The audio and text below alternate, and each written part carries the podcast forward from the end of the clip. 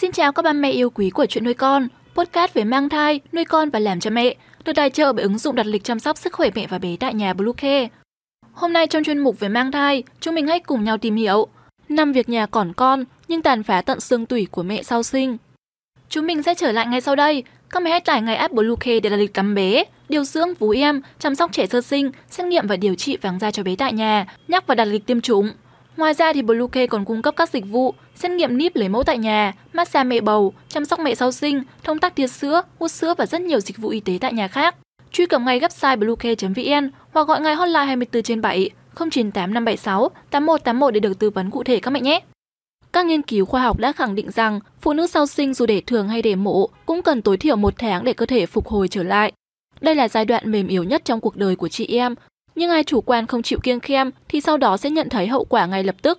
Có người phải cắt tử cung, có người lại đau nhức xương cốt không đi nổi, có người thì bị tiểu xón cả ngày. Theo lời khuyên của bác sĩ, tối thiểu trong một tháng sau sinh, mọi hoạt động của mẹ chỉ nên xoay quanh việc ăn uống, vệ sinh cá nhân và nghỉ ngơi. Đôi khi, các mẹ cảm thấy mình khỏe khoắn nên muốn xông pha việc nhà. Cũng có người vì ngại ngùng với mẹ chồng mà không dám để tay chân không. Tóm lại vì bất cứ lý do gì thì đây cũng là việc làm cực kỳ sai lầm. Nhiều chị em đang tự tàn phá sức khỏe của mình mà vẫn không hay biết. Mẹ nhớ bấm theo dõi trang và đừng bỏ qua video này nhé.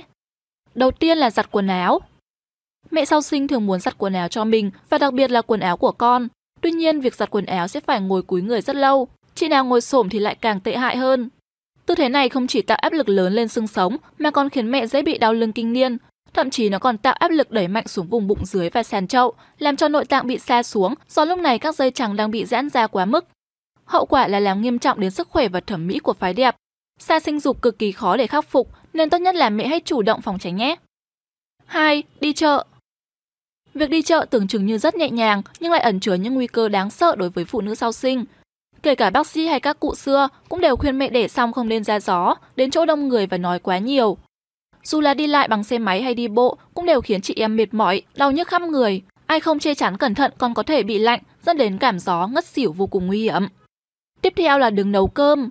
Sau khi sinh, đặc biệt là trong tháng đầu tiên, sức khỏe và cơ quan nhạy cảm của mẹ chưa thể hồi phục lại. Đừng quá lâu sẽ khiến toàn thân tê mỏi, làm tăng nguy cơ đau lưng, vai và gáy.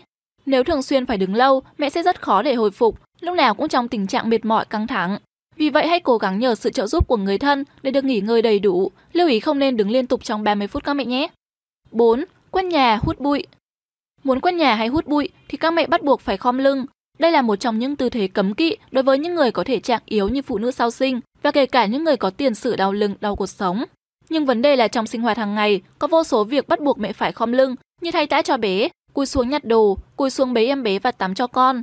Cách tốt nhất là mẹ hãy luôn ý thức về việc này để cố gắng giữ lưng thẳng và hạ hông từ từ xuống thay vì cúi người. Cuối cùng là cọ rửa nhà tắm. Việc cọ rửa nhà tắm khiến các mẹ phải tiếp xúc với rất nhiều nước lạnh và cả những hóa chất độc hại.